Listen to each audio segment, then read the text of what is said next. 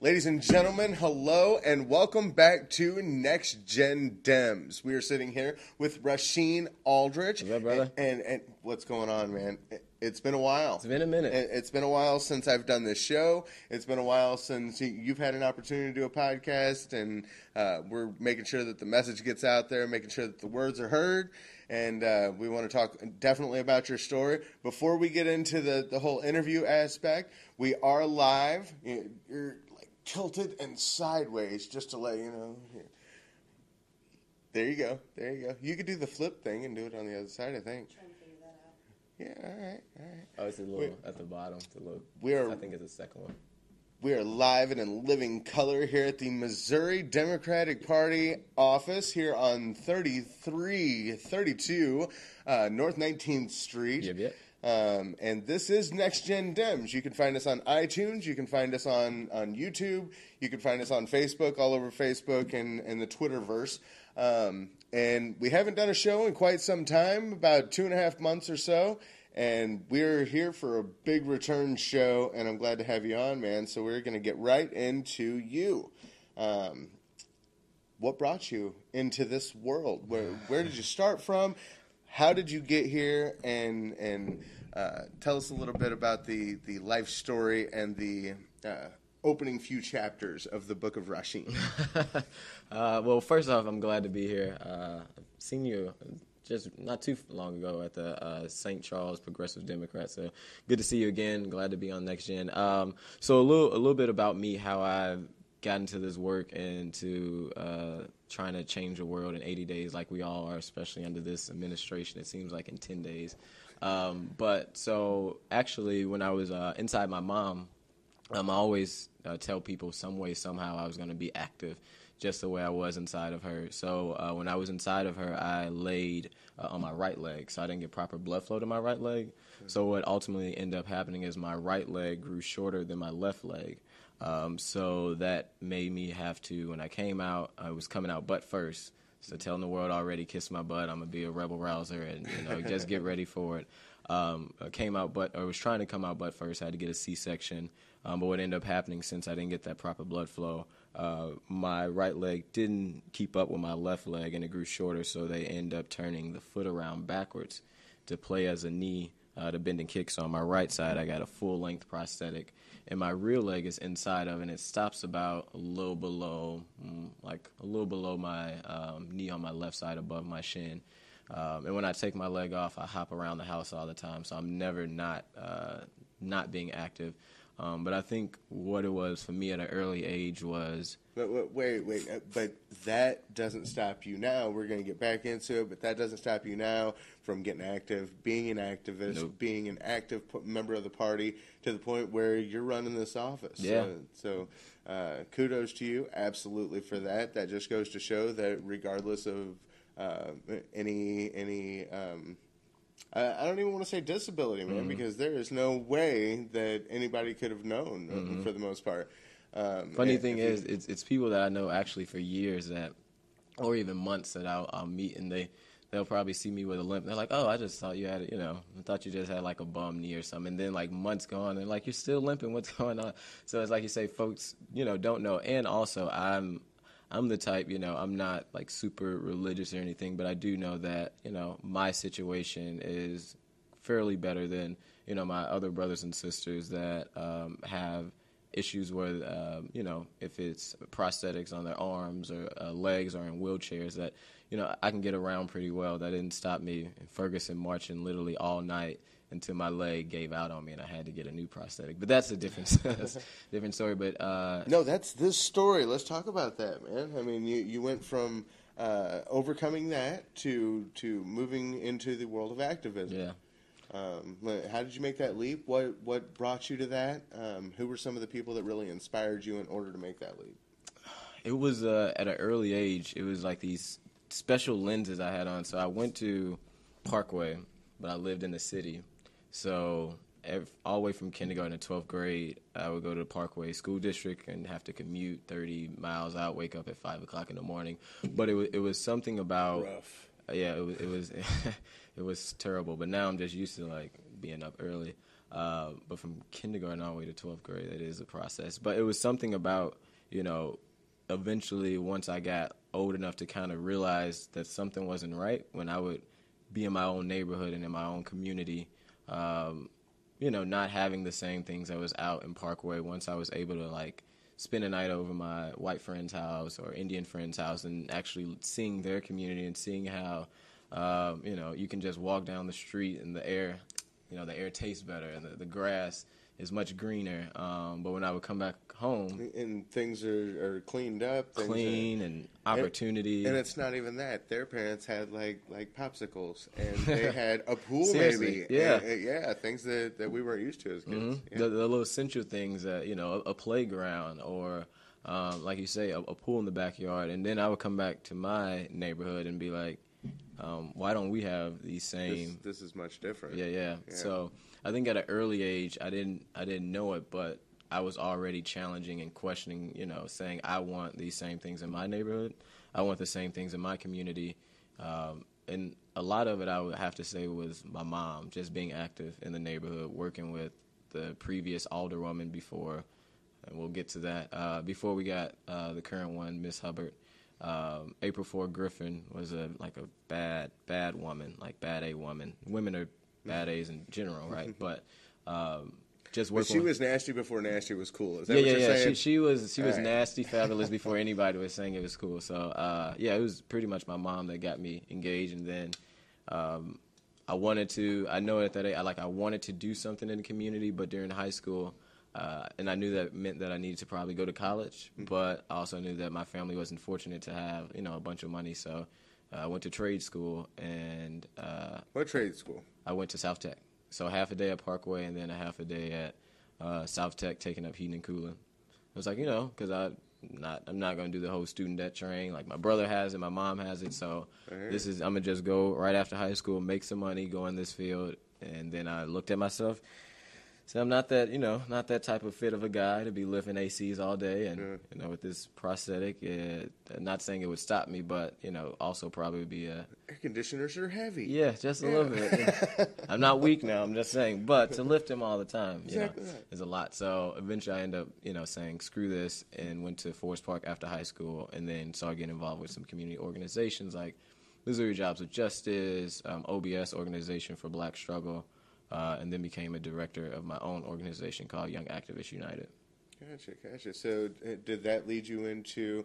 Is it uh, the award you got last year? Was it uh, Young Democrat of the Year? Yep, yep, yep. Young Democrat Young of the Year. Democrat of the Year, and uh, that's not just in Missouri, right? That's No, that's yeah, it's from the uh, Missouri Democrat. I don't mean to Party. lessen it. Uh, that was in the entire state of Missouri. I'll take it. I'll take it. Yeah, yeah. absolutely. So he is the top young Democrat of uh, 2017. 2017. This year was uh, Lauren Arthur, so that's somebody I definitely be love to pass it off to. She's such a another bad A woman State in the state. senator. Yeah, youngest state senator. Youngest state senator. We got the youngest state senator. We got the youngest uh, party chair. Yeah. uh, or at least we did for a while. Uh, I don't know. Yes, May- Steven's young. Maybe, but he might be aging out. There's some young party chairs. Yeah. I'm telling you, that's what's happening. That's what's happening. That's And beautiful.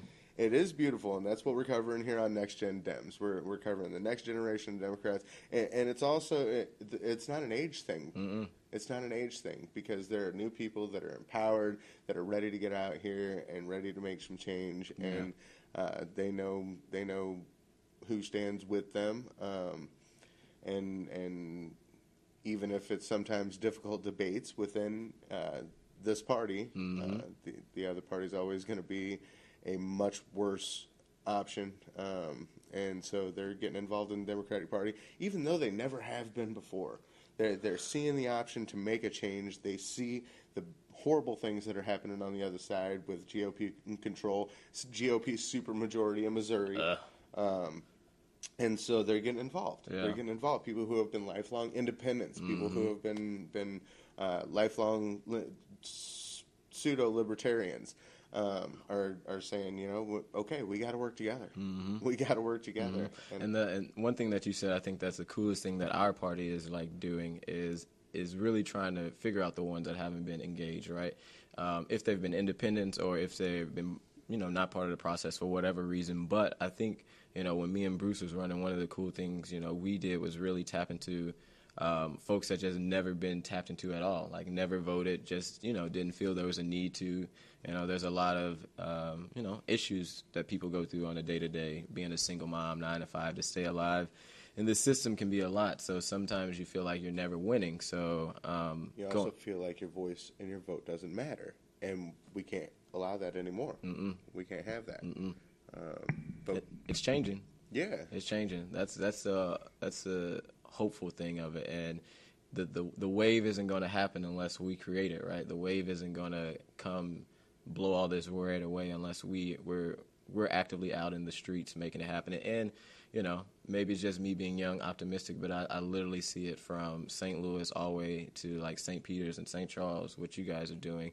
Uh, it's it's happening, and that's how it, it, it's slow and it's frustrating because we need dramatic change. You know, progress is slow, but it's inevitable, and we do need dramatic change. Yeah. But if we don't start towards that that path, we'll never get there. Mm-hmm. We'll simply never get there. When I say things like solar roadways, some people are like, "Are you kidding?" Where like our roads will be in solar panels? Absolutely, yeah. our roads will be. And once that happens, we're going to have decentralized electricity. You know, Ameren doesn't want that to happen. No, no, no, um, there's some things that are really unpopular in the current structure of our system, um, and people are going to lose money because of progress. Of course. And there's not a whole lot we can do about that unless we go the other route, which is regress. And that's exactly what the Republican Party is trying to do, and that's exactly what people like us are trying to fight. Mm-hmm. Um, so goes from from you being an activist, you getting involved, starting your own organization. Mm-hmm. Um, how does that translate into joining the Democratic Party and uh, now being the man in charge of the St. Louis uh, Democratic Party's office? Yeah. So going from, like you say, the activism, uh, getting involved with Show Me 15, um, a movement that is so near and dear to my heart. Look, I even have the shirt on. Um, and t- Although I'd like to pause right there, 15 is a good start. Had wages kept up with inflation and productivity, we'd be sitting at about $22 an hour right now, minimum wage. Continue. And also the 15 and the union part, we definitely need to make sure we have the union as they're trying to slice them in, in the Absolutely. horrible decision we just got. Absolutely. Go out and vote. Uh, Benefits no. and, and uh, protections. And unions are the reason that we have child labor laws, y'all.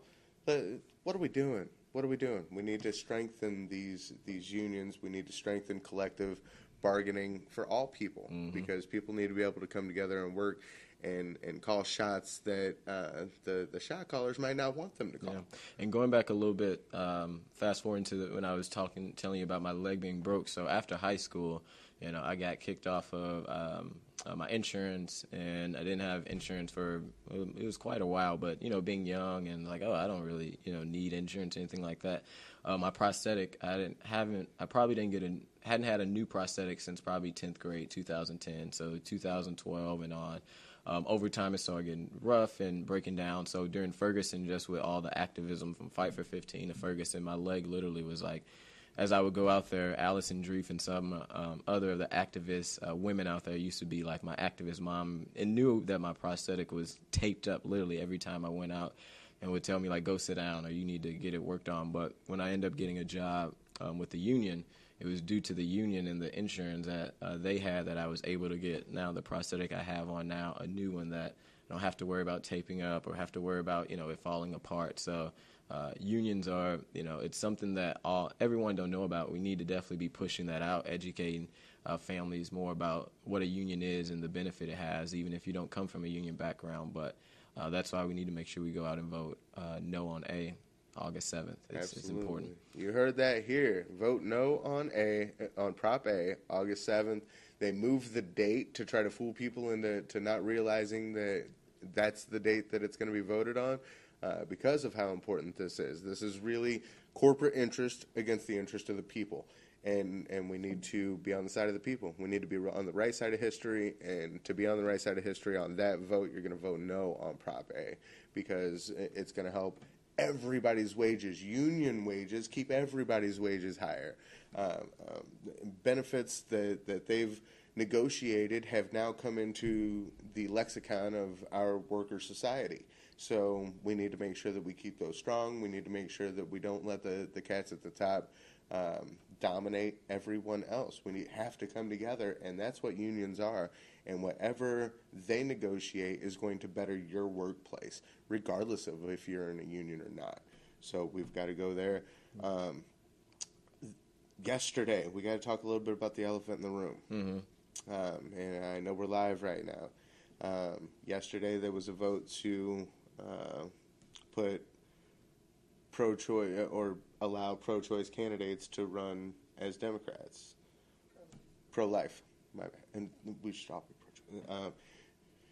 Uh, uh, so with uh, Democrats that did win, like a Mike Revis, mm-hmm. um, under that that platform, um, and it's now in our party platform. Even though we're going to get to some of the great things that happened yesterday and are now in our party platform, which are awesome. Um, I want to tackle this one first. What do you feel? Where do you stand? Where do you think that, that people stand on this? Yeah, yeah. Uh, yesterday was a, a lot from um, what I seen on social media, friends um, writing me, inboxing me, asking me if I seen uh, the actual way that we kind of um, amended our platform and put some new things in. Um, I, definitely need to dive deeper into everything that happened. I want to make sure I talk to all of the sides. You know, sometimes we can we can see on social media some of the things that took place and get kind of reactionary and a positive reason to get reactionary because it's a lot. You know, we're under attack. Um, the other side is always doing things to, you know, if it's our health care, if it's our um, economics, uh, economic uh, rights, if it's our human rights, uh, it's all under attack. So, um, but the what took place yesterday, um, first, I want to say that um, we as we as a party um, definitely need to do whatever it takes to make sure that women rights are protected. Um, we as a party definitely need to make sure we do whatever it takes to make sure that women um, rights um, are not under attack and that we stand as men, especially that we stand behind them and, and beside them until they tell us uh, that they're ready for us to kick the door in, but they're capable of doing that on their own. Um, however, um, this this whole uh, situation with the you know having pro life candidates within our party, you know, one thing I think about that's different. The Democratic Party that makes us different than the Republican Party. Republican Party is pretty straightforward. You know, you get in line or you're out. You know, um, you you either feel this way about poor people or you're not a Republican. I think a, a, little bit of a benefit of within our party of being a chameleon party and being a, a party like our country should be a melting pot, a melting party of bringing in people of all walks of life, religions, background, ethnicities, um, that that's beneficial, but also I think it, it, it's a lot. It, it's a challenge too at times it's a challenge because you have folks that may be you know raised Catholic and um, you know like Mike Revis, like Mike Revis, and grew up in a um, an area that believes certain things when it comes to women. You know, maybe not direct abortion or um, or or you know when it when it comes to women, right, there's a lot of different things that you know if it's if birth control, right. So maybe if not, you know, they're fully against abortion, but they believe we shouldn't have birth control, right. I think that it's a slippery slope. It's it's it's a slippery slope, and it's it's so challenging because you don't, you know, uh, and you we need to make sure we're protecting the ones that are under attack um, and how do how do we go about it and bring people in that may have different opinions, but not selling out our values as Democrats, right? And not selling out the reason people come to the Democratic Party because they believe that the other side feels that they shouldn't have this, or the other side feels that um, the rights that we should be granted as U.S. citizens shouldn't be granted to us. So um, it's it's it's a challenge, um, and I'm and I'm curious and willing and wanting to learn and figure out how do we move forward, um, how do we how do we address these issues, but I want us to do it in a way where we're not being true to who we are. Um, and I'm still looking at. You don't want us to do it in a way that we're not being true. to Yeah, well, we're not. Well, right. well, we're still being. Well, we are true. still being true to who we are. Sorry about right. that. Um, being the party that fights for everyday people, that fights for when they're telling that you know, telling us, especially men, they're saying you know, women rights are important and women rights um, um, shouldn't be the rights that you know we should be fighting for. We should be fighting back against that. We should be saying, hey, one, they're not telling us what to do with our special parts, right? So mm. we have no place to be telling them um, what to be doing. And, it, and the biggest thing is always men that it's really pisses me place. off. It's not our place, and our place is to be supportive. So, and I know that was a lot, but back to your main part. Yesterday, um, I, I, hope it's an opportunity for us to um, figure out how to move forward and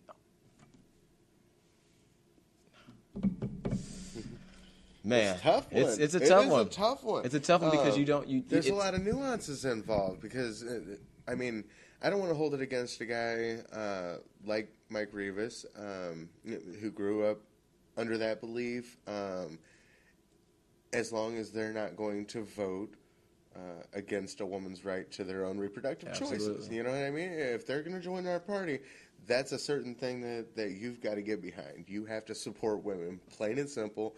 Um, and and I think that that's a real slippery slope in the way that um, I've explained that standpoint to women friends of mine, and they've said that that's uh, uh, too close. That that's something that um, we can't take a chance on. And I get that. I understand that. Yeah. You know, I have to, to go with that. But there's the, the other nuance of, and we'll get to that. Uh, is there a question or? No, I'm I'm being informed that uh, the word candidates was not mentioned in the amendment. Uh, that it was potentially written to attract um, pro-life uh, but Democratic-leaning voters. Well, uh, there, there we go again. I mean, that, um, that was the first meeting yeah. since I've got in, in, since I've gotten involved in the uh, party since I was elected to the state committee that I've missed. Um, and a whole lot didn't go right yesterday, so um, we weren't able to make it. Um, if that's the case, I I, uh, I, see what they're doing. I, I, don't have to approve of it. Uh, I, I see that they're trying to reach those suburban voters and in a way, it seems like they're selling out women because uh, we, we need to be fighting for, for their rights. We need to be fighting for all rights. But uh, and, in order to win some some people who may be leaning the other side, um, they're they're going this direction. And I don't understand why it went into the party platform. Um, so yeah, this was definitely a meeting that I should have went to. Yeah. Um, and uh, unfortunately wasn't able to. But here's the thing: is that it's kind of what primaries are for. Um, so if Democrats in that area don't agree with that person, they need to run someone against that person and defeat them. Um, and that goes across the board. If you don't agree with the people who are representing you, run people against them and unseat them.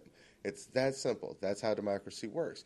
Um, but and yes, I get that there's a lot of entrenched money. I get that there's a lot of issues with that. It's definitely not that cut and dry. But I can tell you, as someone who has run for office now on my second try in an area that is very pro life, mm-hmm. um, that I do personally lose a lot of people on that single issue.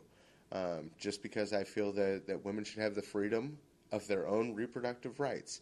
And I don't understand how someone who believes in, in freedom of their own personal rights in every other respect doesn't respect that. I don't get it.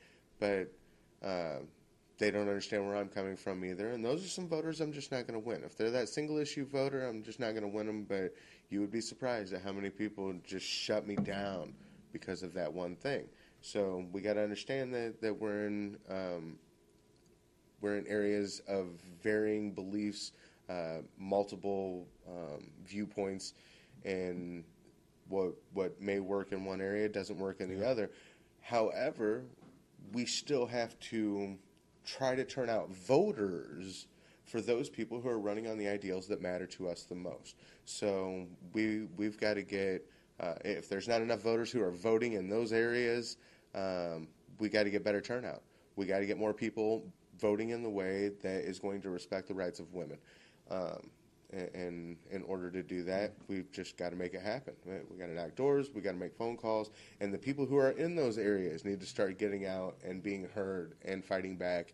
Um, and that's the the only real way we're going to be able to push back on that. I think. Yeah, yeah, like it, it, it is. It's a tough one, like you said, because one, our our first and ultimate stance is one thing that we support women in um, protecting their uh, rights to do whatever they want with their body. It's their body. It's their choice, right? That's it's not right. our body. We should not be doing anything. We should not be dictating the way that they um, or what they do with their body. But I, you know, I'm I'm young, but I'm learning. But like you said, one thing I'm, I've learned being in in this position with the Missouri Democratic Party is looking as you look throughout the whole state. You know, it's, it's in, in certain areas. Uh, some tend to be um, a lot more heavy voice on in a, in a positive way on um, protecting women's rights.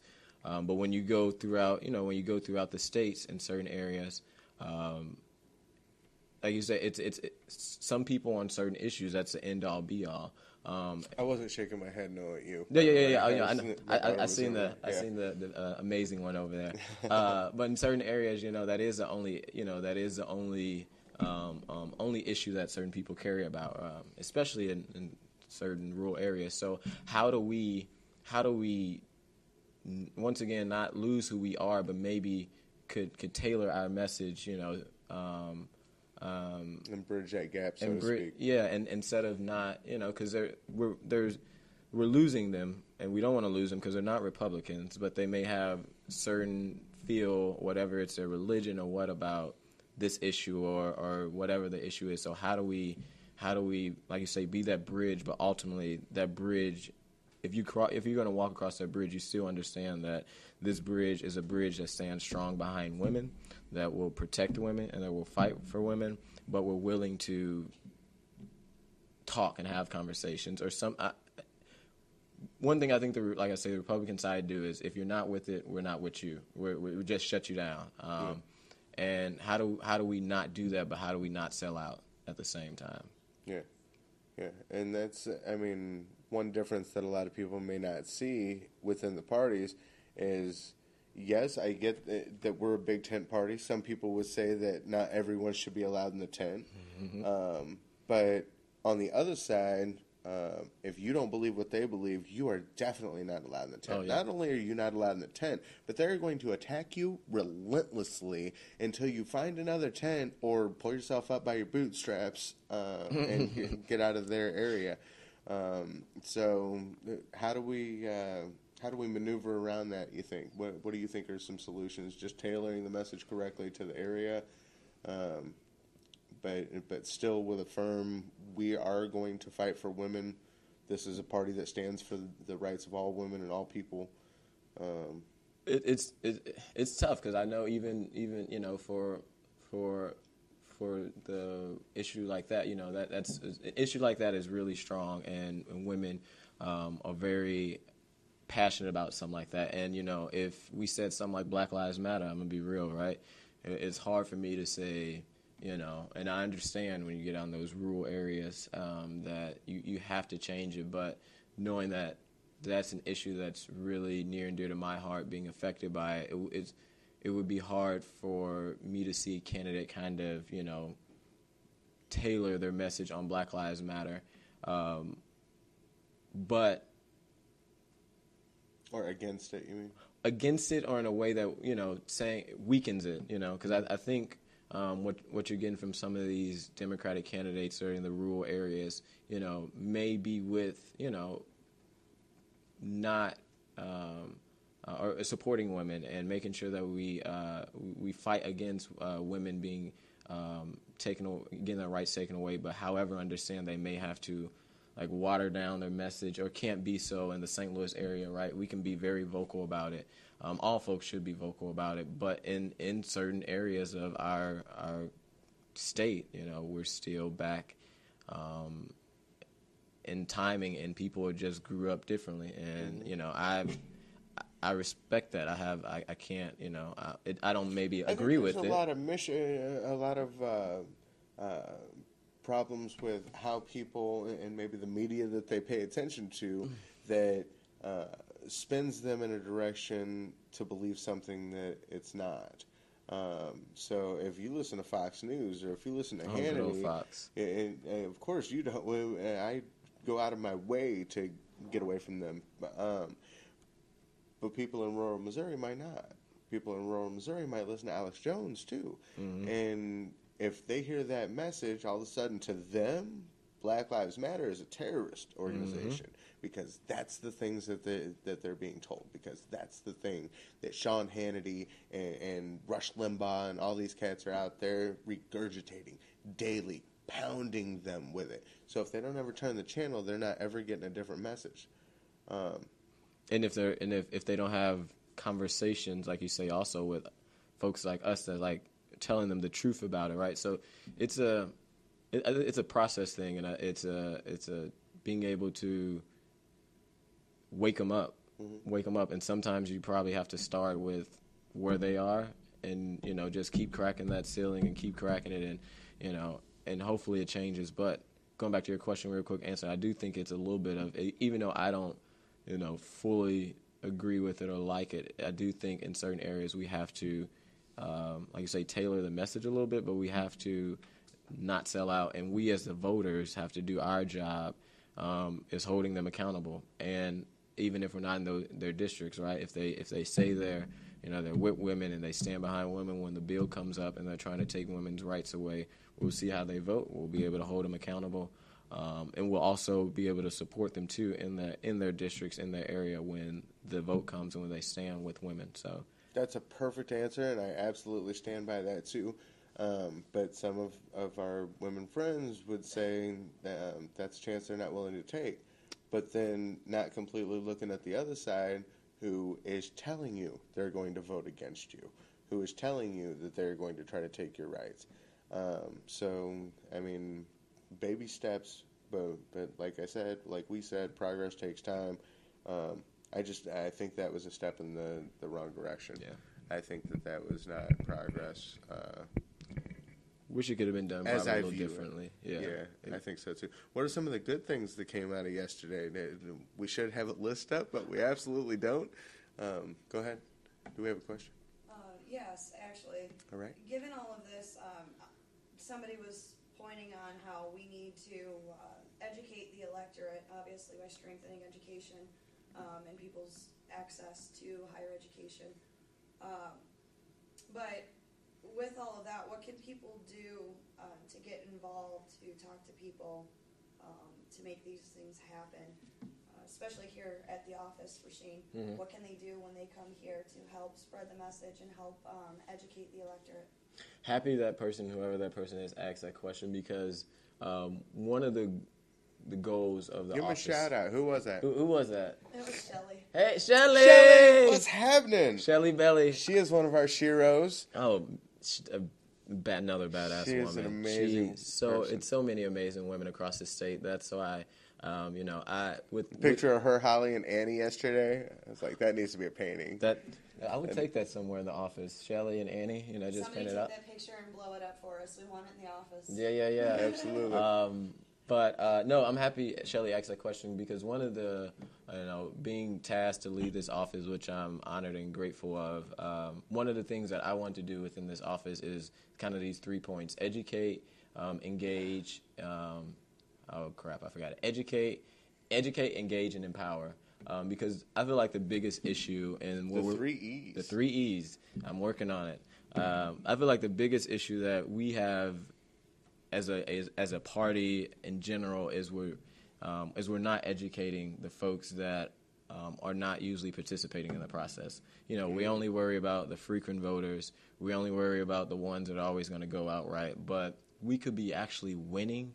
We actually could be, you know, having a huger um, force of an army if we educate the ones that you know don't know so much about you know minimum wage or, or or women's rights, and it's not their fault. But you know sometimes the books aren't just slammed in front of your face. A lot of the a lot of the things that um, that I know now is because of people just mentoring me and believing in me. But it wasn't honestly me always sitting down saying, "Oh, I hear about this or I hear about that. I hear about what right to work is, so I'm gonna go look it up." Right? No, I got other things going on. So one thing I'm excited with this office, what we've been trying to do is we we're running one program, but we'll be here for a year to really test out a lot of stuff. But we're running a commit to vote card, which is talking about three issues that are going to be coming up on the um, election in August and November, and then after, hopefully, hit, hit those three issues. those three issues: minimum wage increasement, which um, the party has fully got behind, endorsed, um, voting against uh, the right to work and making sure we stand behind working families. No on Prop A. No on A, and that one is in August 7th.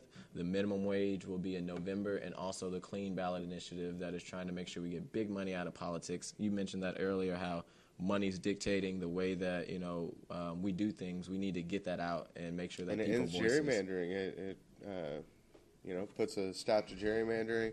It makes it to where um, candidates can only or uh, uh, seated reps can only uh, accept gifts of five dollars or less from lobbyists, which is awesome. Mm-hmm. So Although, if you look in our our state party or our state constitution, I believe it is Winston Apple would know better. If you're watching Winston, shout out. Um, it, it says that we're not allowed to accept anything from lobbyists, zero. So I don't know even know why we're having to pass that, but Yeah. let's do it anyway. Yeah. Let's do it anyway and get money out of politics Let's- because it has it far too much again. influence. Yeah, let's let's put that right again. But yeah, so folks can um, um, come in the office, 3332 North 19th Street. Um, from Tuesday to Thursday, we're here uh, from 12 to 8 on Fridays, from 9 to 5. We canvas. You can come in any day to canvas or phone bank. Canvas or phone bank, but um, we usually have like a big canvas um, on Saturdays where we've been having these chat chill canvases. Our last speaker was uh, Bruce Franks, and of course, you know he can bring the fire. But um, idea is to you know have an elected official in front of you. Um, if it's your elected official or not, you know, put an elected in front of constituents, um, them talking about an important issue within our party, and then pushing people out um, to canvas around those three issues as we're getting close to the election. So it's it's some it's some exciting stuff going on. Um, I'm excited. We we got some some plans for this office. Very cool. The very People's Office. This is even though it's Missouri Democratic Party regional office. This is uh, the People's Office trying to make this a, a place that benefits everybody. If it's candidates, community. I raised an eyebrow. Ah, there we go. Double eyebrow raise. The People's Office. The People's Office. That's exactly right. At 3332 North uh, 19th Street. North 19th Street. And what's the phone number here for anybody who wants to reach out? Oh man, I have to call for myself. it, it reads Missouri Democratic Party office on Rasheen's phone. So Yeah, if you yeah. get Rasheen's phone, Three one then- four seven zero four five zero zero seven. So that's what you give me. Bam! Out of nowhere. Yeah. Out of nowhere. I did pull up some some good stuff that came out of the uh, out of the So let's talk Platform. about that. Let's kind of go down the list. Fifteen dollar an hour minimum wage is now in the Missouri Democratic Party platform. It should have been about time. Yeah, absolutely. About What's, time. what's the next one? We'll go back and forth. Okay, Medicaid expansion. It's now in the Missouri Democratic Party platform. Um, Medicaid for all healthcare system is now in the Missouri Democratic Party platform. Look at that. Yeah, Look at yeah. that. Uh, It's happening, folks. the DACA program. The Black Lives Matter movement and an end to institutional racism. Oh, I I passed that one. That was the one uh, you were supposed to do. The passage of Mona. Mona. The passage of Mona. Explain what that is. I was gonna ask. Uh, Mona is Mona is the uh, uh, non-discrimination thing. So n- now uh, they can't discriminate, right? Somebody, somebody shout out. Um, give us a little help on the Mona. um, I have, I Deck. do have, um, well, go ahead and finish the list, guys. DACA, Passage of closing co- corporate tax loopholes to ensure big businesses pay their fair share. the end of monetary minimum sentences, Mandatory. mandatory sentences.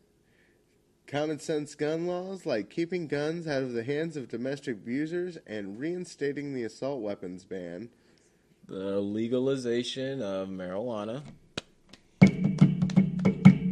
Kudos. Isn't that going to be on the ballot? There's like three, three Um, different initiatives. I believe that's trying. for medical. medical. Um, however, in the city of St. Louis, what just happened? They decriminalize it Up even more. to up to 100 grams, right? Okay. Yeah. So um, that's like three ounces, right? Yeah, that's Ho- It's a fairly large amount. yeah, yeah. Hopefully, law enforcement actually follow the rules and We'll see. Yeah, yeah. Oh, move down. All right, let's see. Um, what's the next one? where we at? Abiding by the DNC's corporate money ban. Nice. Nice. There we go. That's awesome. That's, some- that's some good stuff in there. Absolutely. Um, now, now, now we better look up what Mona is, because, yeah, i if I ever don't know anything right off the bat, I, I do think it's the non-discrimination. It is. Um, in the meantime, though, Mm-hmm. uh, somebody said that they're having a hard time getting people to understand, especially poor people, to understand that their votes do matter and that they do make a difference. Um, what are some things that we can do as young Democrats to to change their mind, to show them otherwise? Walk the walk. Walk the walk. We- but you are the guest, so we're going to Well, defer this to you. we people Yeah, yeah.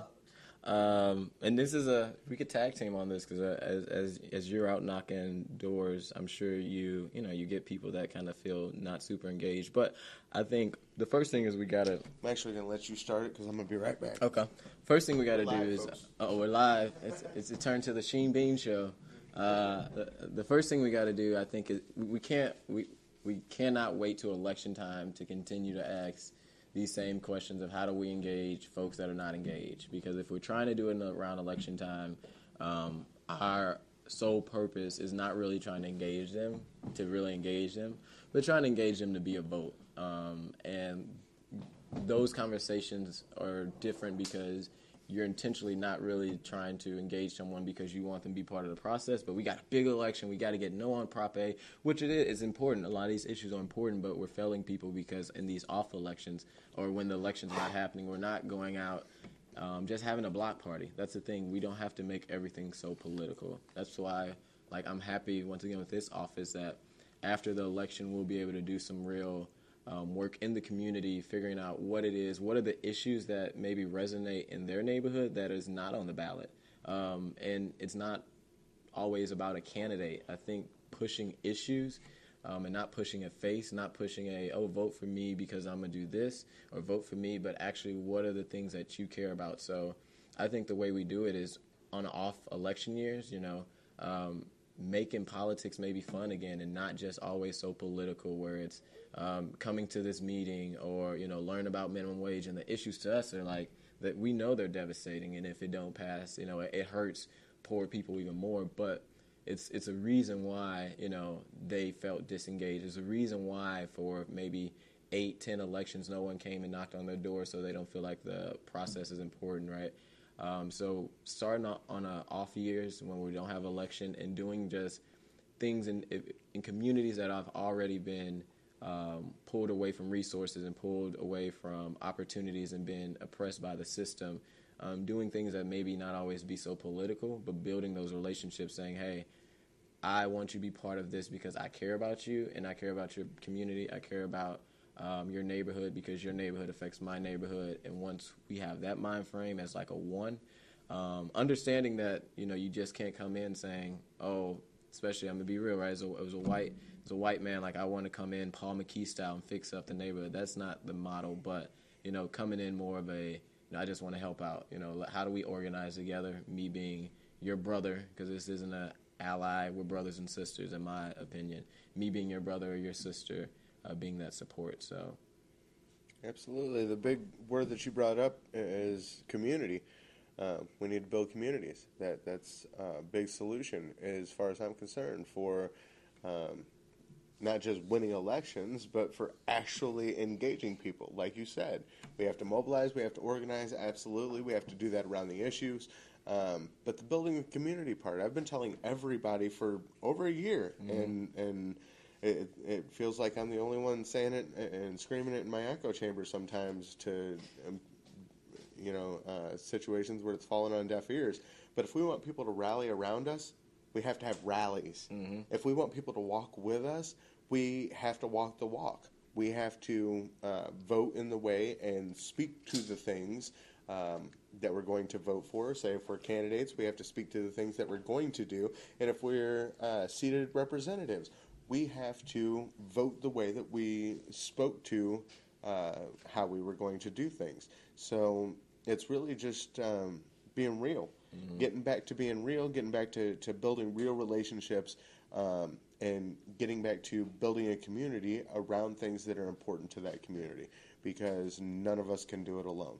Yeah. And none of us can do it alone. and, and understanding that the the education piece is going to be each community is different, right? Each person is different, uh, but the education piece is going to be important, um, and and that takes time, and you got to understand that everyone.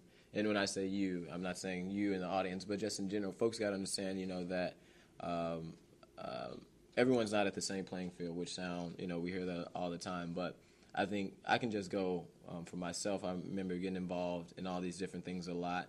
You know, a lot of people be like, "Oh, Rasheen, you know this. You're so articulate," but um, I know I probably didn't know really what you know right to work was or what these things was, and wouldn't say anything because of oh, I don't want to be that one person in the room. So you know, educating each other, not not um, not not not talking down on folks, and, and being um, and being understanding that that in itself um, it, it's a, is a huge process uh, of making sure that people are engaged, that they're educated, um, and that they're not like educated in a talk down type of manner, but they're educated in a way of like, hey, we, we all started at you know at one point of not knowing what these issue was, or not knowing how to run a campaign, or not knowing how to you know do. we just had to define Mona. yeah, you yeah, know? I literally mean, looking it up. Literally. So, uh, and of course, we knew what it was when we were discussing it, it, but it was probably, it didn't jump out to us as Mona. Yeah, the Missouri Non Discrimination Act. There it is. Boom. Mona. Um, but when I first went into uh, Tri County in 2016 to get the Tri County labor endorsement, I didn't know exactly what a prevailing wage was. I, I asked them. I asked them to explain it to me. I just know that we need stronger unions. I know we need better wages and, and worker protections, and, and that's some big reasons that I am extremely pro union. Um, and I'm really against multinational corporations who offshore the American dream. Um, exactly. Um, that's a quote. Yeah, yeah. Ladies and gentlemen, that is a quote. End quote. Um, and so, and even right to work, I'm going to, I'm going to some union homes that uh, the wife or husband um, asks me what Prop A is exactly, and they have a Prop A sign in their yard, but they have to get clarification, you know, and there's there's going to be a lot of that, especially when the, the Republicans are going to push back in a big way and spend a whole lot of that dark money that they get all the time. Um, It's coming. to to try to fool people into believing. The wording is really funny too. No one should be forced to pay union membership dues uh, as a uh, reason for employment. No one should be forced to um, pay dues, but it sounds kind of reasonable if you're somebody who's going to be working at a McDonald's, or if you're somebody who's going to be working at a place where unions really don't don't play in that ball field. Um, but once you realize that it's really a union busting technique, it's really to try to get it to where unions aren't aren't able to make as much money. Unions aren't able to uh, have the power that they they once had, and uh, still the the power of unions are people. It's the people, the membership. That's i- a union. is coming together. Uh, so people have to get clarification for a lot of different things, and I do find myself spending a lot of time trying to educate people at the doors who may not know some of these things, and that's one of the hurdles I see getting a, and that we have to get around in order to earn votes in a continuous manner, and we also have to make sure that we don't. Um, uh, vote for people who are going to try so hard to work across the aisle with people who are not going to work with us and the things that are important to the people who are important to us, um, that they lose sight of what got them here, why they're here, um, and, and what they're supposed to fight for. So, how do we we get um, elected officials there that are going to stand by uh, the people and stay standing by the people and not corporate interest? Um, I, I think one solution is voting in poor people. Yeah. Uh, voting in, uh, uh, you know, people of the community who looks like the community, sounds like the community, and has similar experiences of the community um, that they're in. And I think a lot of poor people uh, around Missouri would be better representatives than the ones we got in Jeff City for the most part. I second that. I, even when you when you look at, I mean, what just happened in uh, New York City, uh, the Congress or Democratic Congresswoman nominee, or soon to be, you know, the elected Democratic uh, Congresswoman. But a year, six months uh, before she just was elected, she was a bartender. Yeah. Um, you know, living just an apartment in New York City, trying to get by one day at a time. Casa. Yeah. So it's, you know, we're, we're Most at people don't even know that. A year ago, she was a bartender. a bartender. Think about that. A year ago, she was a bartender, and she just last Tuesday defeated the 10 term congressman from New York, the fourth most powerful Democratic congressperson in Congress, He's going to be the next speaker. Who was slated to possibly replace Nancy Pelosi as the next Speaker of the House. Uh, a bartender did that, out organized and out mobilized, and is now fighting for things that people are, are calling socialism. They need to understand that there's a difference between democratic socialism and red socialism or red communism that for many years was maybe something to be afraid of. Um, but now they need to realize that democratic socialism is when you think of democratic socialism, you need to think about our railroad system. You need to think about our roads being created, our waste management systems. You need to think of, about all of these socialist programs. Uh, Most of these people who are like, oh, socialism is bad, will throw all of their possible funding and, want us as a nation to throw all of our possible funding into uh, the military industrial complex and say social and scream at the top of their lungs, socialism is bad. Military industrial complex, let's make it rain. Uh, without realizing that our military is our largest socialist program in America. Um, and and if that's operating correctly, imagine if, if uh, some other sectors were, were handled with social. Uh, um, what's the word I'm looking for here? With, with social necessity in mind. Yeah. With social necessity in mind. So, how do we keep more people healthy? How do we keep more people educated? How do we keep more people fed, clothed, housed? If we could concentrate on that and start investing uh, some of our tax money and get a little return on investment on those things, then people would be freed to innovate. We would be such a different society. Like you Yeah. said, if we if if folks was closed and fed, just thinking of the unhoused community because they're, they're part of our community. We, they're not homeless. They're they they they're they're part of our community, and it's a reason they got to this um, situation, and most likely is is due to um, not us or me directly, but us as a family, us part of this, uh, all different communities, but. Um, we would be so much in a different place. Imagine if people were able to make livable wages. Like it, it's not going out and buying a new Bugatti or you know going out and trying to make sure that they have the latest clothes. They're to probably be paying their bills. They're to you know if it is clothes, it's clothes that they're lacking on their kids, generating money back into the economy that's to help us. It's I, I, it's these things are ridiculous. It's easy Investing in our future. investing in the people. What what what a novel idea that is. Man, Uh, That be I- like I a- mean, th- they got unlimited money for war. They have unlimited money for tax breaks for the one percent and the billionaire class. But there's people sleeping on benches next to the White House. I was there twice in the last three months. People sleeping on benches next to the White House. That's Two- absolutely ridiculous. If I was in the White House, there is no way that I could not walk out to that bench and be like, "Come on in, we got a bed, we got a bed, and if we don't have enough beds, we'll find a cot." Mm-hmm.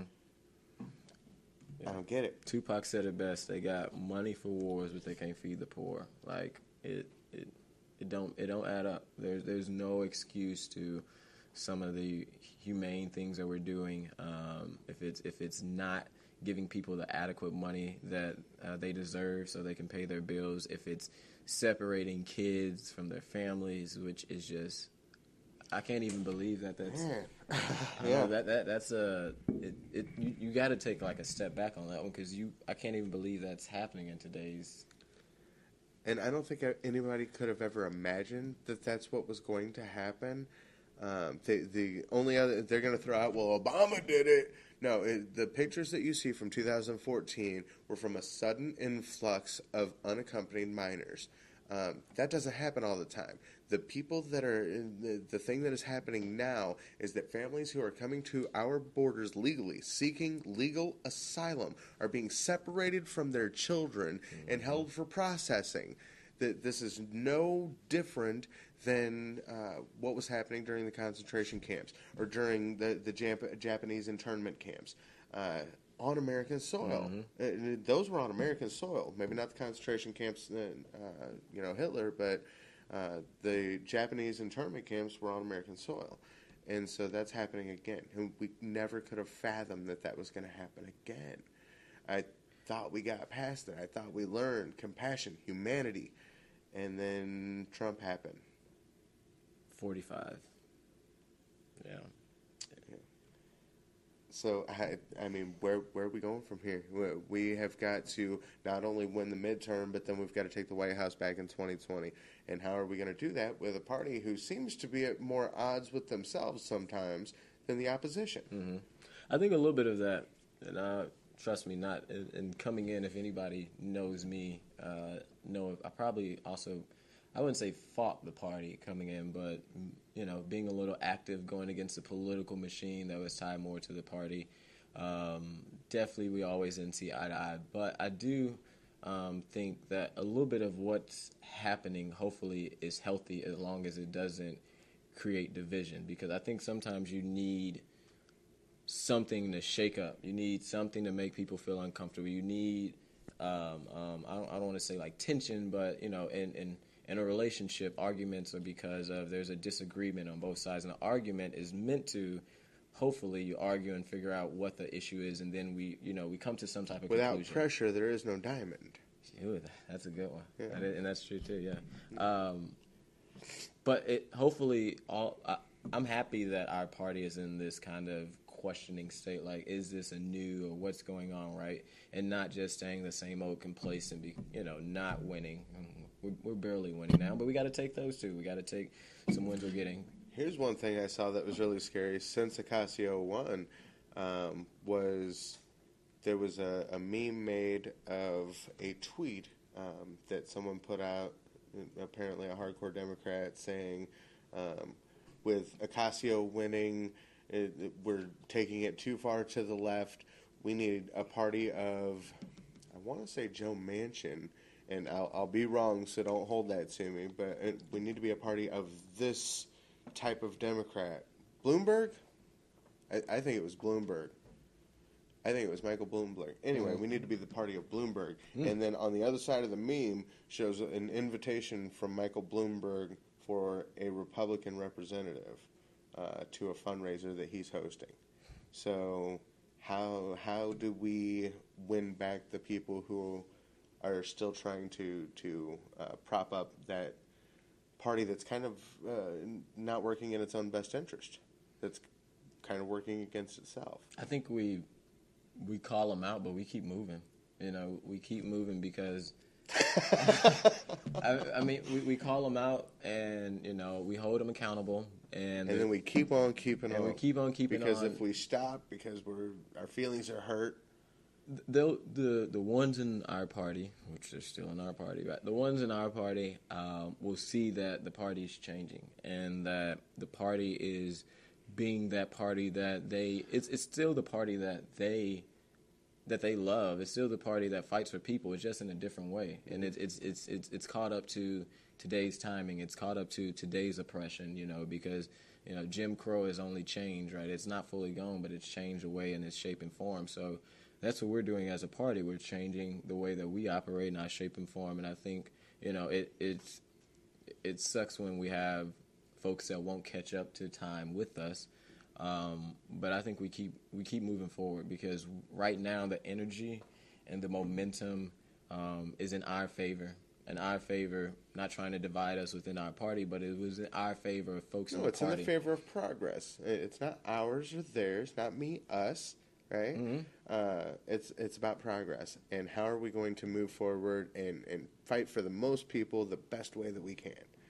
Um, and until we all can come together, there's going to be some reckoning. There, tough, there, yeah. there are going to be debates and fights within um, that. You know, some people may may not stick around, may not survive the evolution of the party, and that's okay. That is okay. Some people can can either uh, you know operate where their beliefs are, or um, maybe there's some other things that they're passionate about. Um, but to try to prevent the party from progressing, uh, I think is going to be shooting ourselves in the foot, and we've been uh, seeing that a, a whole lot. Um, I was under the understanding that DNC members weren't allowed to uh, uh, endorse candidates prior to the primary until I saw that Tom Perez endorsed Andrew Cuomo over Cynthia Nixon in New York. So uh, it, it's a tough call, of, and I, I think you said it best. Um, we we take those hits and we keep on keeping on, doing the best that we possibly can. Um, so And we learn from those hits, you know, like we, we learn, okay, so that's how it went this go round. So either we need someone getting ready next go round to challenge the person, or we need to move left because we seen when we did that that didn't operate. So you know, it it, it sucks, especially when you're a you know a party of losing, and sometimes you're losing within your party too. Um, but but I think things are like you say on the up and up for progress, up and up for change, and it's it's coming. Yeah, I feel it in the air. The thing is, is that a, a lot of the uh, the progress that I'm particularly talking about, and I make no bones about it, is the progress that Bernie ran on in 2016. The platform and the, and the uh, policies that Bernie ra- ran on in 2016. And the interesting thing I found out uh, about that is that in 2016, it wasn't. It, of course, I know that a lot of people uh, were just in it for Bernie, but most of Bernie's supporters were there because of the policies and because of the platform, and it had very little to do with Bernie himself, uh, other than the fact that he could explain these and policies very well or rate them very well, and had the ability to stay on point for the policies and for the platform. Um, so that that was a very powerful thing, but when you find out that more people voted for him and again I say his policies and his platform in 2016 than Hillary and Donald Trump combined 18 to 25 um, it tells me that these policies and these platforms are inevitable. This is coming. This is going to come. This is our next evolution as a party and as a people in the United States of America, and it's time we all start working together and make those things happen. People need health care. They need education. We need cri- criminal justice reform because a lot of the, the issues that have come, especially in the inner cities, is that there are so many laws and people getting locked up, mass incarceration, to the point where there's a lot of single parent homes. There's a lot of homes that just have a mom or just have a dad because the alternative got locked up. And now that single parent has to hold two or three jobs to make ends meet, creating almost a parentless uh, situation for their child. And now that child is kind of raising itself, maybe going to grandma's, maybe, you know, things like that. Um, and how can we expect people that don't have the same opportunities as someone like in the suburbs or in rural regions that, that do have uh, a community because there's only 900 people there and everybody knows everybody, you know, uh, to be able to, to give them the tools that they need uh, and to be able to take away the, the root cause, which is mass incarceration and systemic racism and locking people up for nonviolent crimes, which is over 50% of all people in our prison system are locked up for nonviolent crimes where no one was hurt. Need to end the cash bail system also.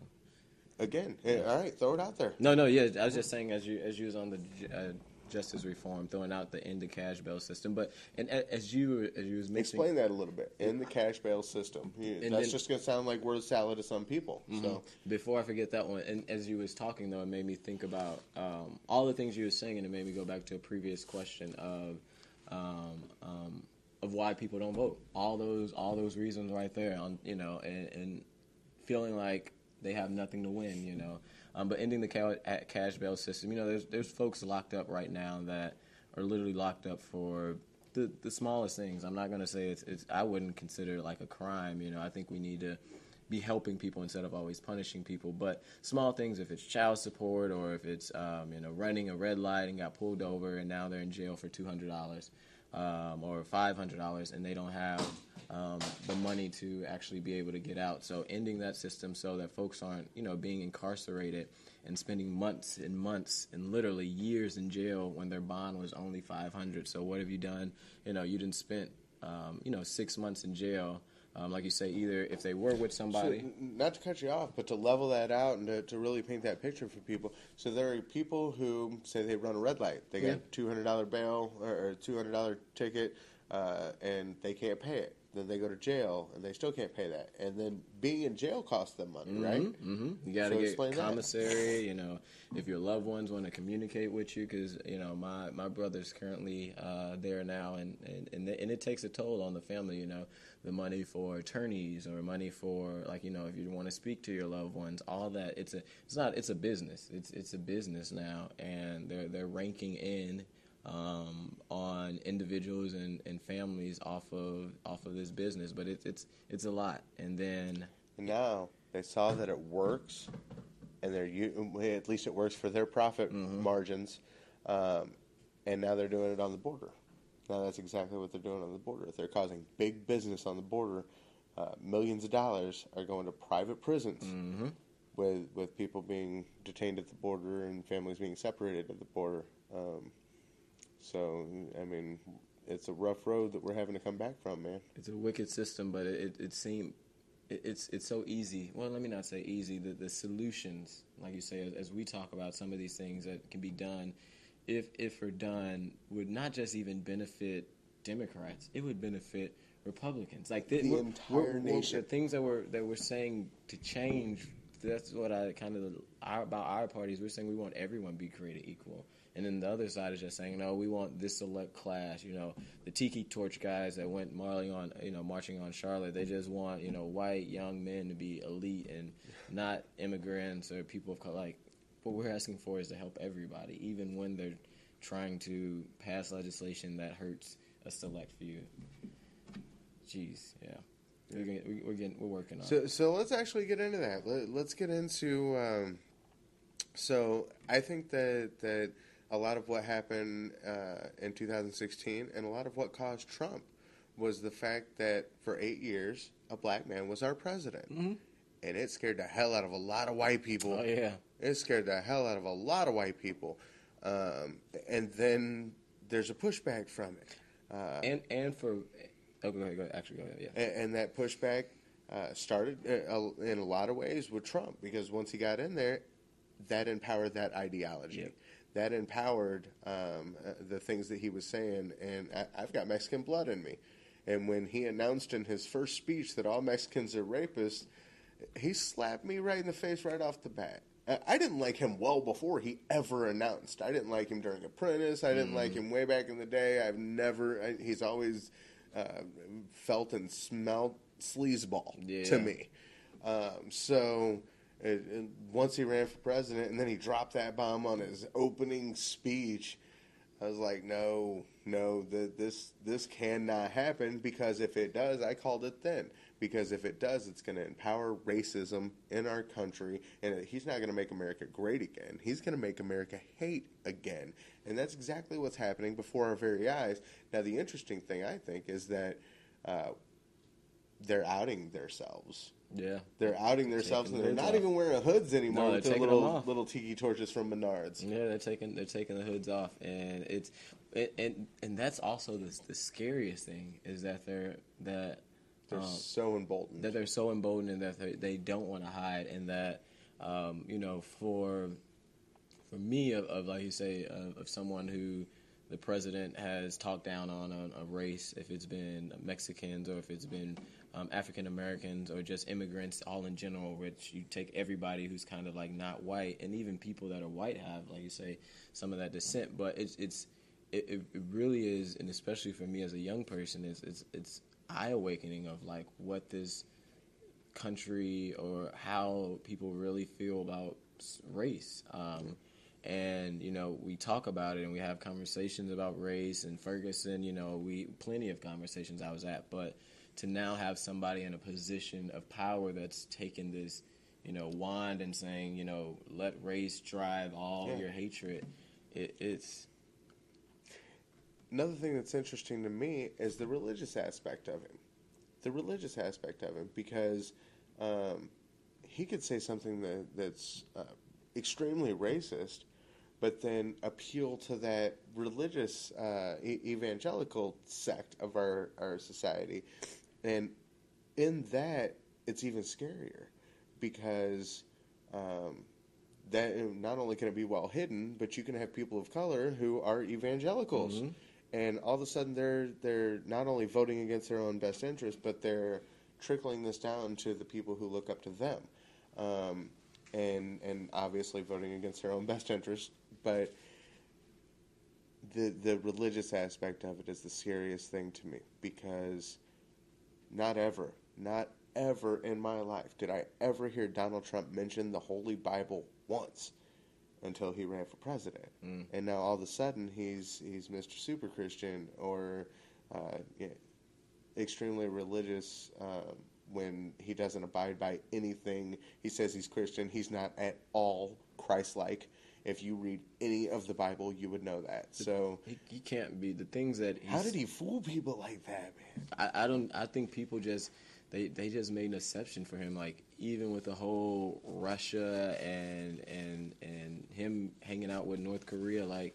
You know, eight years ago when Obama did that, they was like, "Oh my God, how dare him? He meeting with all our, uh, our our enemies, and you know, people have done horrible things to other country." And then when President Trump does, it's like, "Oh, he deserves a Nobel Peace Prize." I think it's just people, like you say, are just so fed up and tired, or or fed up of, of a man, a black man that was in power and don't care. You know, there's they're, they're new champions here, um, and it, it's scary because of there's nothing that I mean, even with the whole stuff that's going on with separations of family, his poll ratings barely move. It's like almost nothing he can do that his base will not be. Not all his base, because I know the farmers are getting pretty pissed off with him, but As know, well, they should be. they they should be, especially Missouri is actually having a, a back effect on him, which hopefully it happens and happens to turn out to be in 2020.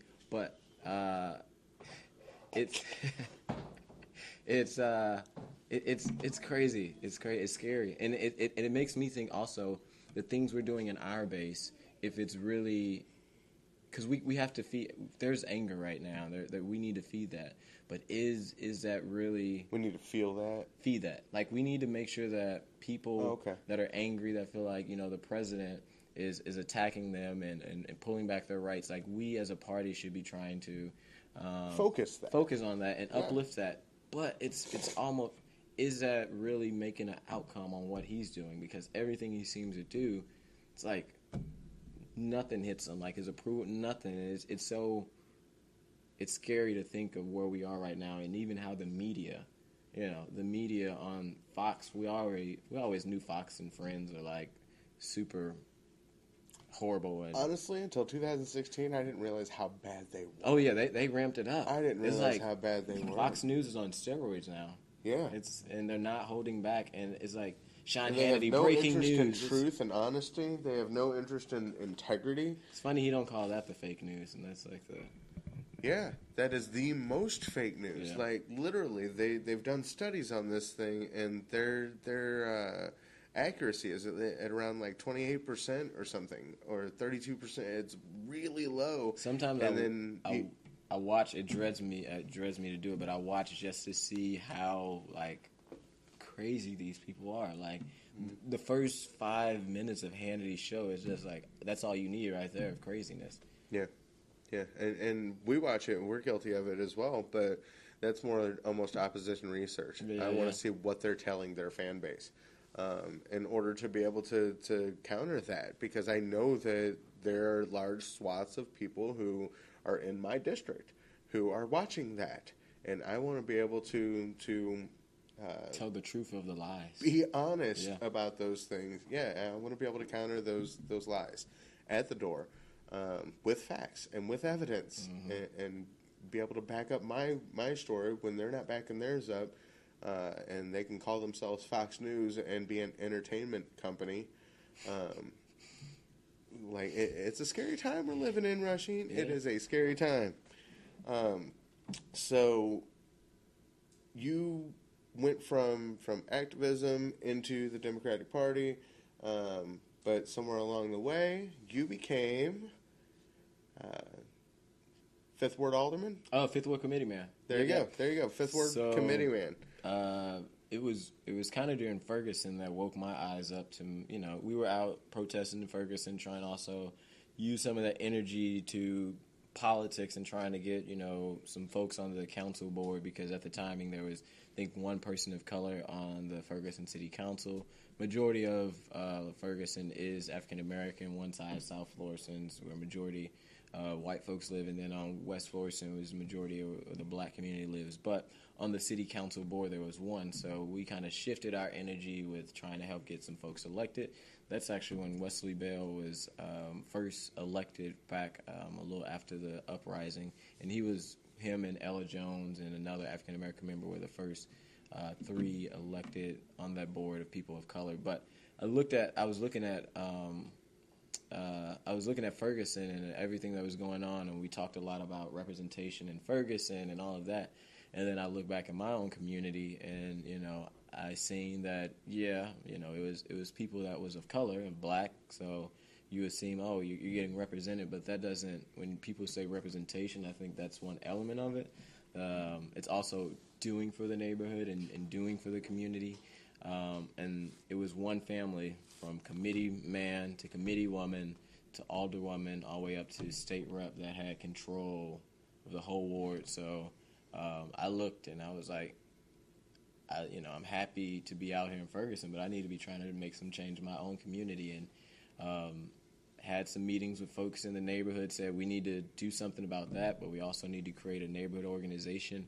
Um, the organization kind of fell off, but we end up deciding that me, myself, was going to run as committee man. Megan Betts would run as committee woman. And along the way, uh, found out Bruce Franks was running for state rep.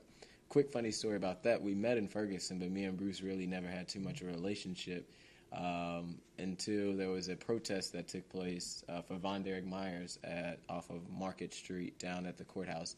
And I seen Bruce Uncle talking to the police officers, and you know it's Ferguson. Everyone's really intense and angry, and emotions are running wild. So I seen this uncle talking police officer, and I'm like, that that guy right there, he's a traitor. He's he's working with police. And someone go and told Bruce is like he's talking about your uncle, and uh, Bruce come over and is like, you know, that's my uncle you're talking about, and I'm like, I don't care. He's talking to police. He he's a traitor or whatnot. And me and Bruce like had some words, and it's funny now because you know that's that's like my big brother, and um, you know we ran this whole fight together against uh, the establishment where we had to take you know our race. Not only did we have to challenge the board of elections, um, we also had to challenge the people that we were running against, and had to take our race to court. Which was who? Let's name names. Let's yeah, talk yeah, about it. Let's We- talk about it. Name that. Uh, so Bruce ran against uh, Penn, former state rep Penny Hubbard. Uh, she also was a committee woman. Rodney Hubbard Jr. Uh, Rodney Hubbard Sr. was a committee man, and his daughter Tamika Hubbard was an alder woman. So it was they had it wrapped up in the bag. But And this was kind of a St. Louis dynasty. It- calling it what it. it, it- it's the St. Louis dynasty. It's very known in St. Louis. If it's you know the Hubbards, um, and all families are not always the same, but the Hubbards, the Villas, the Oldenburg, or the Villas, the um, the Bosleys, the uh, the Con- Conways. You know these these families have been in St. Louis for a while. Slay. Um, it, it's kind of a thing in St. Louis to be like pass the tiki torch shown to your your your family member, um, which if if you're doing for the neighborhood, that's one thing. I don't think you need to have complete control either. You know, if it's you know two siblings, okay, or something like that. But when you have complete control over one community because you feel your family can do it best, this is not like a dictatorship. So uh, we took both of our races to court. Historically, uh, challenged both of them and won both of them. Now yours for the Fifth Ward Committeeman, and Bruce's for the 78th 78 uh, District state district. State House. Yep, yep, yep. Um, and yeah, mine's was uh, the day of November seventh of two thousand sixteen, or November sixth, the general election. So while everyone was, you know, sad because we lost across the state house and Donald Trump was elected. you were ecstatic. I was just I was celebrating and uh, right on. but it, it that was that was that was a tough fight, you know, to to to lose by 54 votes and to you know Take challenge it to court. take it to then win. court, challenge it, win. Um, it's it, it, it, it means even more to Now, how were you able to explain to everyone how you were able to take that to court? What was the impropriety that, that came about then? So living in the neighborhood, you know, I knew of the Hubbards just because I grew up in the community my whole life. I knew of the Hubbards and I knew of the absentee um, game that they play. When they're in elections, absentee spike up to about 60%. When they're not, they're hovering about 24, 18%. So, um, you know, talking with Bruce and Megan, I was like, hey, we should probably get above this curve. So we got an attorney and tried to get information from the Board of Elections, but the board is like, uh uh-uh, uh, we are not giving you no information because of relationships, cahoots, whatever, right?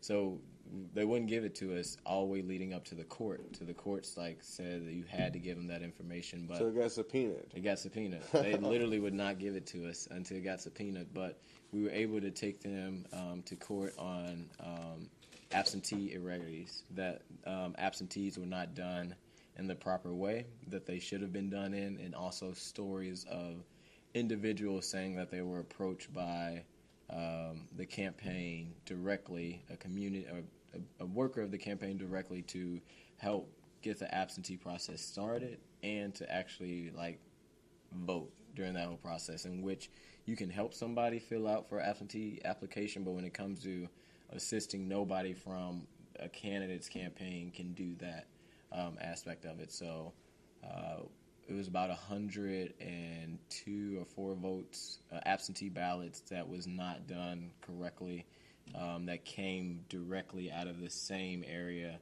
um, right around the corner, uh, like four or five from one home. So, So it ended up that you actually won by like 50, right? Uh, probably even more than that. Uh, Oh. The second time we won by a landslide, thanks to all the people in the neighborhood that believed in me So, and in the campaign. Just to, to be clear, so then it pushed it to a special election. Yep. So um, then it pushed it to um, a special election, which they tied my election to the general election um, because my court case ruling was probably two weeks after Bruce's. Um, Bruce's. It, Bruce's had to be done earlier because of um, dim, the committee man's just a party position or party seat, so we don't have a general election. It's just in August. But with Bruce's, he had to go to the general as the nominee to figure out who would be the nominee. So he had to have it sooner to get the official nominee. Mine's was I had a little bit more timing where I could, um, if I wanted to take it to court and challenge it or not. Nice. Yeah. Nice. Very cool. And then after I won, I became became the youngest African American Democratic committee man in St. Louis history. Is that what landed you the uh, uh, young Dem? I- uh, I- young Democrat of the year. I'm still trying to figure that out. The way that that happened, also a quick story was kind of cool. Is so I have never I had never met Steven and um, maybe three months before then, you know, he hit me up and was like, "Hey, I want to talk to you about St. Louis committee stuff, you know, Democrat committee stuff." So me and him sit down, we're talking about Central Committee, Fifth Ward stuff, and then he asked if I was going to the Truman Dinner. I'm like, no, those tickets are you know expensive. I I don't you know I don't I can't pay for them. That's why I didn't go. Yeah, yeah, they're they're, they're kind of you know Two fifty a pop. if you can find a sponsor, I'm just saying, you know. So, but and then Rosetta, two weeks later, um, hit me up. Rosetta Okohson, uh, good friend, um, hit me up. Was like, hey, you want a ticket to the Truman dinner? I was like, yeah, I want to go, but I don't have any money, so I can't pay you. She's like, don't worry about it. I got you. Just you know, if you can go, make sure. And then it was That's all cool. part of the bigger setup to surprise me Ah. with Democrat of the Year. So that was. well, now you heard why we weren't there. yeah, yeah. Huh. But congratulations, Yeah, man! yeah. Thank you, Congratulations thank you, in thank you. person. yeah. Um, let, let's plug the office again. Missouri Democrat. Uh, no, let's plug the website, MissouriDemocrats.org. Yep, yep. You can definitely go there. You can also, if you're a candidate or if you're thinking about being a candidate, check out traindemocrats.org, I do believe it is. Uh, and if that's not right, you can go ahead and Google it. Just Google Train Democrats and you can get in there. Um, you got to sign up and all that good stuff. But they've got some great resources, great materials on there. Um, the office here, you can stop in. Uh, I'm gonna let you plug that. Yeah, yeah, it's yeah. At, at 3332 North 19th Yeah, Street. yeah, yeah. yeah. 3332 North 19th Street. What Uh, are the hours and all that? So Tuesday through Thursday, we're here from uh, 12 to 8. Uh, Friday, we're here at 9 to 5, and also Saturday, 9 to 5. But if you reach out to me, my cell phone number is 314 704 5007. Say, hey, you want to do an early bird canvas and you want to come in like at 10 to get a packet to go out at 11 during Tuesday and Thursdays. You shoot me a call, I'll easily be able to come to the office. We can make that happen. You know, this is a people's office. If you want to have an event here, uh, we have two sides of the office. We're trying to make this accessible to everybody, make this a place that folks can use it to hold meetings. The high school young Dems and have their meetings here, uh, mobilized and done an event here. So uh, this and is the it's way we're going to win. grassroots. For the most part, it's grassroots. They're taking furniture donations. If you've got file cabinets, if you've got uh, tables, desks, things of that sort, they would love to have it. Um, what are some other things you guys might need? Yeah, yeah. Um, always snacks too. Yeah, we can go yeah. wrong with snacks. Big Uh, fan of snacks over Big here. Big fan of snacks. Um, um, Water. water. you uh, guys for- got a fridge, freezer? We got fridge, so when canvassers go out, I usually try to keep that stack of water because it's hot right now. Literally, a guy, Steve, uh, who's super volunteer, was in about an hour ago to get a packet to head out. So just trying to make sure we keep water in there so folks don't fall out. But uh, you guys have a freezer? We don't have a freezer. We just They need a freezer. We They just need got a a mini freezer fridge. because we need popsicles for Yes. our volunteers. Yes. This is important. Yes, um, and any other thing if it's just like pack of pencils or whatever. But please come by the office. Just you know, come check it out if you want to see it. This is going to be here for at least a year. We're trying to uh, make sure that um, it's going to be here beyond the year, but we wanted to make sure that it was going to be guaranteed a year. So. Uh, we're doing the work, and we're trying to make sure that folks are part of the table as we're doing the work. Because only way we're going to win, like my brother said, is if we do it together. That's exactly right. We got to organize. We got to mobilize. We got to make things happen. They're not just going to happen for us. No, no blue wave or, or any type of wave is going to happen on its own. Uh, we're going to have to make that happen, and we're going to have to make that happen as a collective Yeah. together. Um, before we get out of here, make sure that you check out Next Gen Dems. You can check it out on iTunes, Facebook, YouTube, uh, podcast.com, even. And we are also in the Twitters in Twitterverse as NXT Gen Dems. Go like and follow right now. Go like and follow. Check it out, um, and and let us know if we uh, could be doing things a little different. Give us some feedback on how you'd like to see things. Uh, if you want a different host. We might not be able to work that out, but Chrissy, from time to time, uh, the wonderful Chrissy Wild has been uh, a stand-in for hosting duties.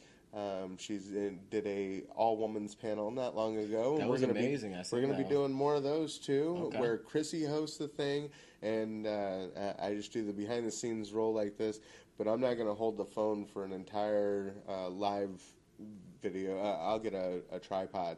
Yeah, that's right. You Be, got be some careful. guns on She-. They may be like, we want Chrissy, we want Chrissy. If you have her too, you know, in front of the camera too much, is that great? So, That's okay. Yeah. That's okay. Totally okay. Um, there's a lot of people that are, are really excited about the show. I'm glad that it's back. I'm glad that you were our big return Thank episode. you, thank you, thank you. Um, tell tell about your particular your personal uh, social medias and all that. Yeah, that- that's you- twice. that happened twice. So the, these chairs, uh, my daughter thinks are rocking chairs, and she just keeps uh, knocking them in the floor. I wish you could see her face right now. She got her hands on her hip, like, Dad, you shouldn't be telling this. And the last time that she did it, she jumped up, looked at me, and goes, "Well." yeah. uh, you, you could uh, you could follow you, you, I wish these chairs were on three legs. If those chairs were on three legs, you probably wouldn't be able to sit in them. But uh, back to the show, you can check out uh, the Missouri Democratic Party on Twitter, Twitter. at MoDem Party. You can check out their website at m- MissouriDemocrats.org. Uh, and on Facebook at MoDem Party as well. Um, my personal is Curtis Wylde. You can check that out. You can go to Wild for Rep. I'm running for state representative in District 107 uh, in the Missouri State House against Representative Nick Schroer, who I am now officially calling, calling the Prince of PAC Money. Um, and he earned it in not this uh, this previous quarter, but the quarter before that, he had all PAC money. There was one individual there was one human being that donated. The rest was all PAC money. So I called him the Prince of PAC money. Um, District 107, reach out to me, wildforthepeople.com. Next Gen Dems is all over uh, in all social media platforms, and I definitely think that you should download it on. Uh, iTunes because that's the easiest way to really listen to it as you're going down the road, as you're hanging out. Because we don't do short episodes here. We really sit down, we chit chat, we have a conversation, and uh, we talk about the the important things that are important to you. So check us out, Next Gen Dems. Come into the office, visit Rasheen. 32, 32, 30, 33, 32, 32, North 19th, 19th Street. Right here in St. Louis. So we look forward to you guys coming in. We look forward to you guys getting involved, mobilize, organize, and make this thing happen, guys. Thank you. This has been Next Gen Dems, and I'm your host, Curtis Wylde, and this is Rasheen Aldridge. See you guys.